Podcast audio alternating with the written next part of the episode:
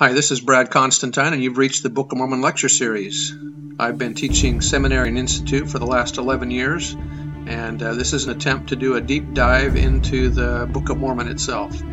I'm hoping that you'll find this uplifting and edifying. This is not an official recording of the Church of Jesus Christ of Latter day Saints, but every attempt has been made to be as doctrinally accurate as possible. So if you're ready for a deep dive into the Book of Mormon, here we go. Hi, welcome back to the Book of Mormon podcast. This is going to be about Helaman chapter 5 this time. Remember in the last chapter, the Nephites have begun to be a little bit more wicked again, and they're fearful because there's more Lamanites than them, and so they're afraid that the Lamanites might come and attack them again. And so uh, let's get into chapter 5 here and see what happens. So we got Nephi and Lehi. Remember, these are sons of Helaman, and uh, they're going to go out and do some preaching. So let's uh, see what happens here in verse 1.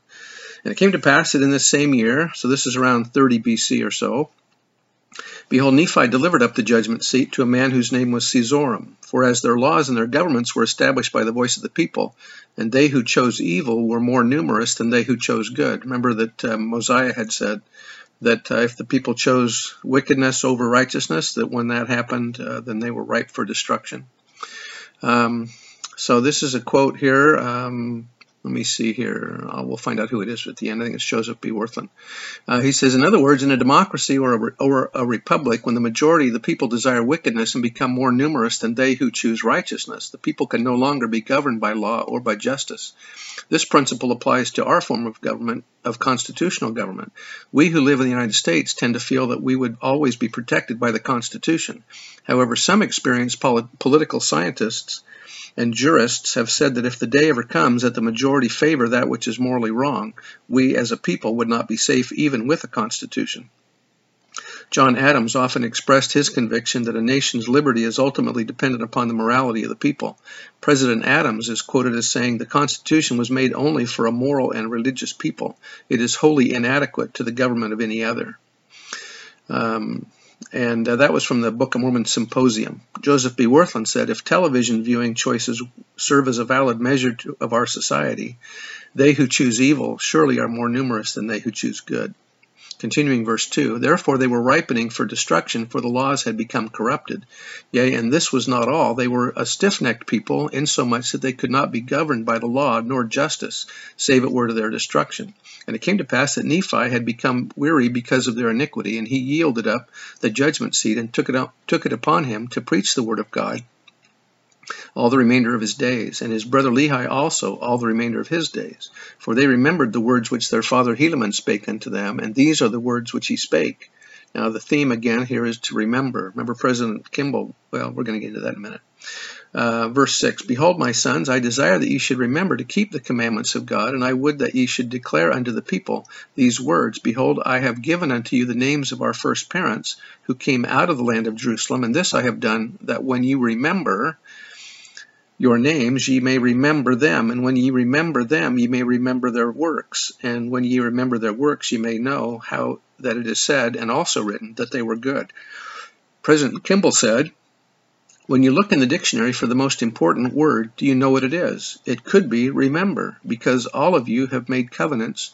You know what to do, and you know how to do it. Our greatest need is to remember. That is why everyone goes to sacrament meeting every Sabbath day to take the sacrament and listen to the priests pray that they may always remember him and keep his commandments which he has given them. Nobody should ever forget to go to sacrament meeting. Remember is the word. Verse 7 Therefore, my sons, I would that ye should do that which is good, that it may be said of you, and also written, even as it has been said and written of them. And now, my sons, behold, I have somewhat more to, to desire of you, which desire is that ye may, do, ye may not do these things, that ye may boast, but that ye may do these things to lay up for yourselves a treasure in heaven. Orson Hyde said, Whenever I see the hungry and feed, feed him, the naked and clothe him, the sick and distressed and administer to their wants, I feel that I am laying up treasure in heaven. When I am educating my children and embellishing their minds and fitting them for usefulness, I am laying up treasures in heaven. I would ask that little boy who is well educated and well trained, what thief can enter in and steal the knowledge you have got? It is beyond the power of the thief to steal. It is out of his reach. That treasure is laid up in heaven. For, for where is there a place more sacred than the hearts of the rising generation, which beat with purity, and with love to their parents, and with love to God and his kingdom? What better place can you find in which to deposit treasures than that? But all our obligations are not pointing to one source or quarter. There are many ways in which we can lay up treasures in heaven by doing good here on the earth. Uh, continuing verse 8, Yea, which is eternal, and which fadeth not away, yea, that ye may have that precious gift of eternal life, which we have reason to suppose hath been given to our fathers. O remember, remember, my sons, the words which King Benjamin spake unto his people. Yea, remember that there is no other way nor means whereby man can be saved, only through the atoning blood of Jesus Christ, who shall come. Yea, remember that he cometh to redeem the world. And remember also the words which Amulek spake unto Zeezrom in the city of Ammonihah, for he said unto him that the Lord surely should come to redeem his people, but that he should not come to redeem them in their sins, but to redeem them from their sins. And he hath power given unto him from the Father to redeem them from their sins because of repentance. Therefore he hath sent his angels to declare the tidings of the conditions of repentance, which bringeth, which bringeth unto the power of the Redeemer, who unto, unto the salvation of their souls. And now, my sons, remember, remember that it is upon the rock of our Redeemer, who is Christ, the Son of God, that ye must build your foundation. So that's a scripture mastery verse. And we'll finish in a minute after this brief word from our sponsor. Oh, I'm sorry, here's a comment or two. Every person builds a house of faith. We do so knowingly or unknowingly and every builder soon learns that a good foundation with bad found that a good building with bad foundations is than, worse than useless. It is dangerous. As one Christian writer has observed, if the stability of buildings depends largely on their foundations, so does the stability of human lives. The search for personal security is a primal instinct, but many fail to find it today. Old familiar landmarks will be obliterated. Moral absolutes, which were once thought to be eternal, are being abandoned. Thus, our house of faith can, no, can be no more secure than the foundation upon which it is built. Foolish men build upon the shifting sands of ethics and the marshlands of human philosophies and doctrines. The wise build upon the rock of revelation, heeding carefully the living oracles, lest they be brought under, under condemnation and stumble and fall when the storms descend and the winds blow and the rains descend and beat upon their house. All that we do as members of the Church of Jesus Christ of Latter day Saints must be built upon a foundation of faith and testimony and conversion. When external supports fail us, then our hearts must be riveted upon the things of the Spirit, those internal realities which provide the meaning, the perspective, and the sustenance for all else that matters in life. Surely the supreme challenge of this life for those of us who aspire to Christian discipleship is to build our lives on Christ, to erect our house of faith, a divine domicile in which He and His Spirit would be pleased to dwell. There is safety from Satan and his minions only in Christ. There is security only in his word and through his infinite and eternal power. How then do we build on Christ? In a day when the winds are blowing and the waves are beating upon our ship, how do we navigate our course safely into the peaceful harbor? What must we do to have our Savior pilot us through life's tempestuous seas? Amidst the babble of voices, enticing voices, which threaten to lead us into forbidden paths, or which beckon us to labor in secondary causes, how do the saints of the Most High know the way, live the truth, and gain that life which is abundant? The revelations and the prophets offer us some simple yet far reaching suggestions.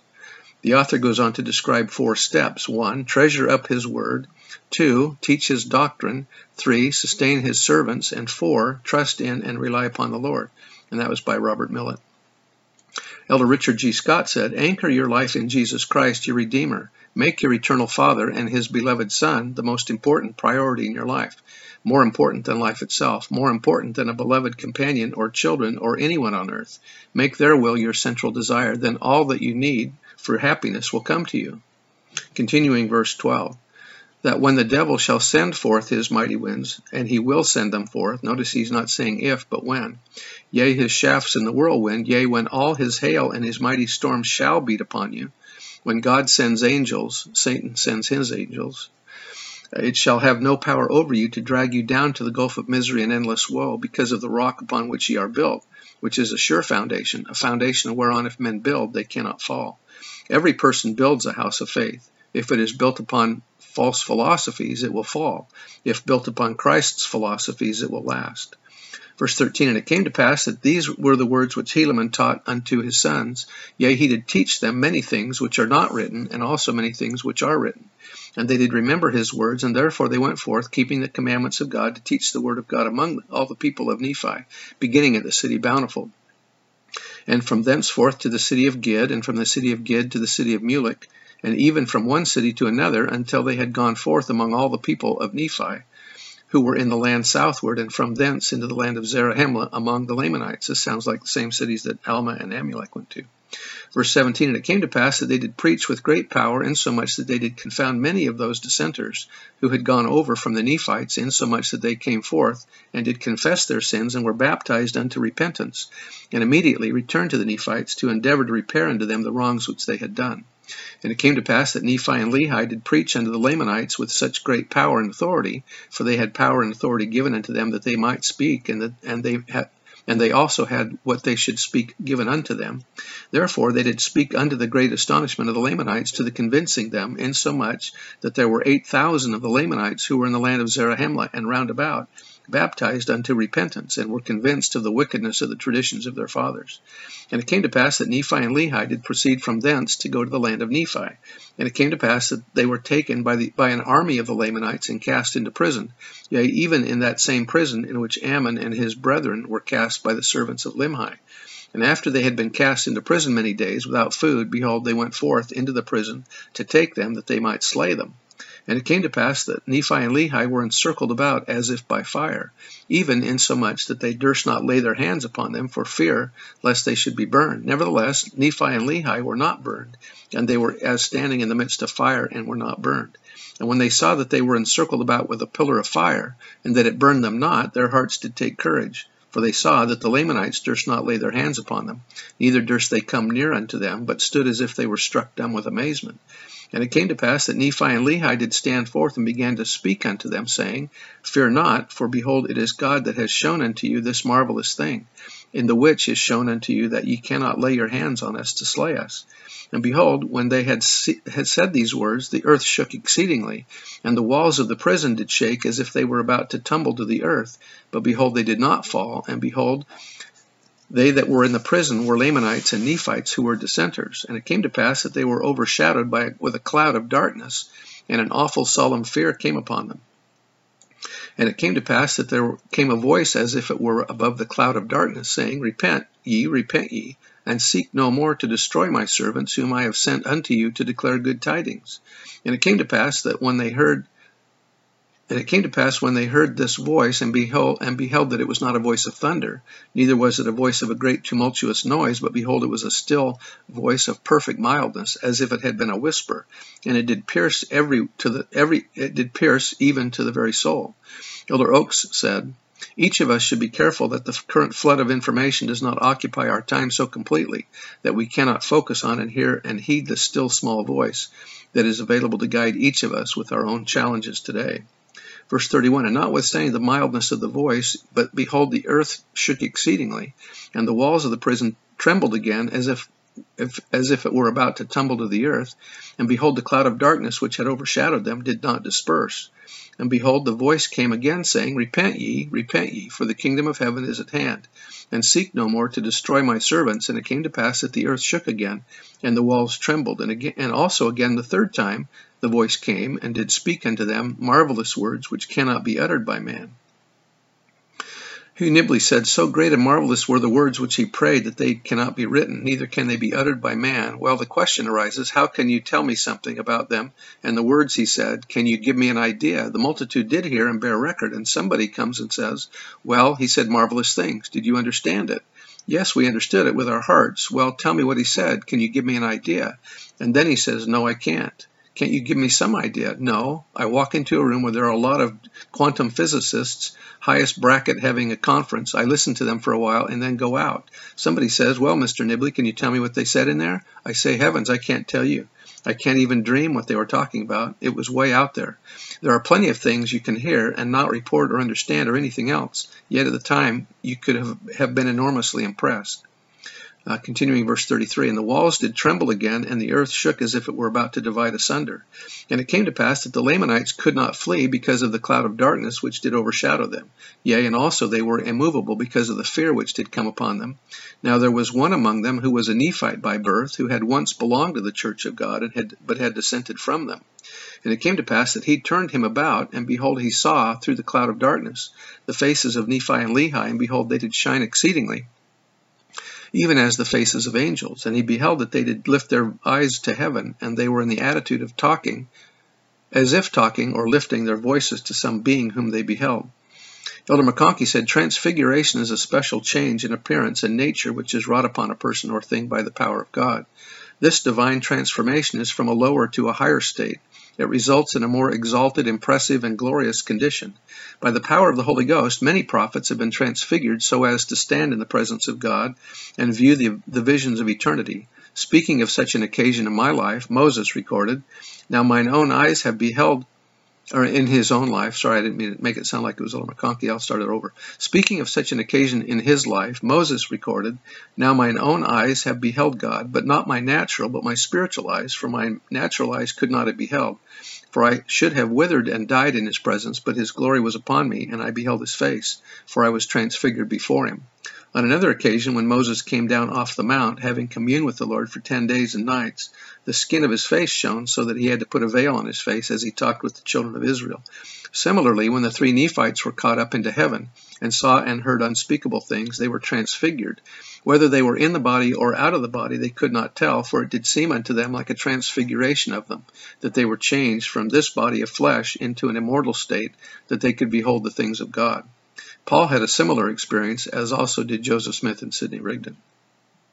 Verse 37, And it came to pass that many that and it came to pass that this man did cry unto the multitude that they might turn and look. And behold, there was power given unto them that they did turn and look, and they did behold the faces of Nephi and Lehi. And they said unto the man, Behold, what do all these things mean? And who is it with whom these men do converse? Now the man's name was Aminadab, and Aminadab said unto them, they do converse with the angels of God. And it came to pass that the Lamanites said unto him, What shall we do that this cloud of darkness may be removed from overshadowing us? This is the same question we each must ask to dispel the darkness around us. Remember that when Lehi saw his vision of the tree of life, that he was first in a wilderness uh, of darkness for a long time until he pled uh, for mercy that the darkness be removed. And that's something that we all still need to do from a spiritual standpoint. Verse 41 And Aminadab said unto them, You must repent and cry unto the voice, even until ye shall have faith in Christ. Faith is a gift of God. In what manner does he, he impart this gift to the mind? By the immediate operation of the Holy Spirit, independent of any other means. Does he bestow it unsought for and irrespective of the preparation of the mind? Does he confer it independent of the agency of man? To say that man obtains this gift without preparing himself or without the exercise of any agency is to deprive him of all responsibility in regard to whether he has faith or not. That was by Orson Pratt. Continuing verse 41. Uh, faith in Christ who was taught unto you by Alma and Amulek and Zeezrom the Book of Mormon does not expressly give the identity of the people who were in the prison at the time of the miraculous manifestation mentioned in Helaman 5. However, a clue as to those who as to who these people were is given by Aminadab, when he said unto them, You must repent and cry unto the voice, even until ye shall have faith in Christ, who was taught unto you by Alma and Amulek and Zeezrom. The only time Alma and Amulek and Zeezrom were on a missionary trip together was to the apostate Zoramites, who were then living in the land of Antionum. The Zoramites later fled from this area and joined with the Lamanites in the greater land of Nephi, and from this statement by Aminadab we learn they have now occupied the land of Lehi Nephi, which had just been deserted by Limhi and his people. Again, the Book of Mormon proves to be a very complex book, but also a wonderfully consistent one, and that was by Daniel Ludlow. So back to verse 41. And when ye shall do this, the cloud of darkness shall be removed from overshadowing you. And it came to pass that they did they all did begin to cry unto the voice of him who had shaken the earth, yea, they did cry even until the cloud of darkness was dispersed. Jeffrey R. Holland said, Ye shall have faith in Christ, and when ye shall do this, the cloud of darkness shall be removed from overshadowing you. This brightness of hope and unspeakable joy in God's power and comfort comes even in everyday matters for me. only as I prayerfully exert my right to his Spirit. If in my heart I go to God the moment I feel even the slightest intimation of fear or darkness or worry, instead of waiting to let it accumulate, if I speak to God even as my most trusted friend, my wisest counselor, and stay there in my heart or on my knees talking to him long enough, I can always see a ray of light at the edge of these dark shadows. Most important, I can then leave his presence with my heart singing. This does not mean that my troubles have dissolved. They probably haven't, but I somehow have the power to see above and around and through those clouds of darkness with greater calm and peacefulness. I know that He will, with time, help me to dissipate them completely.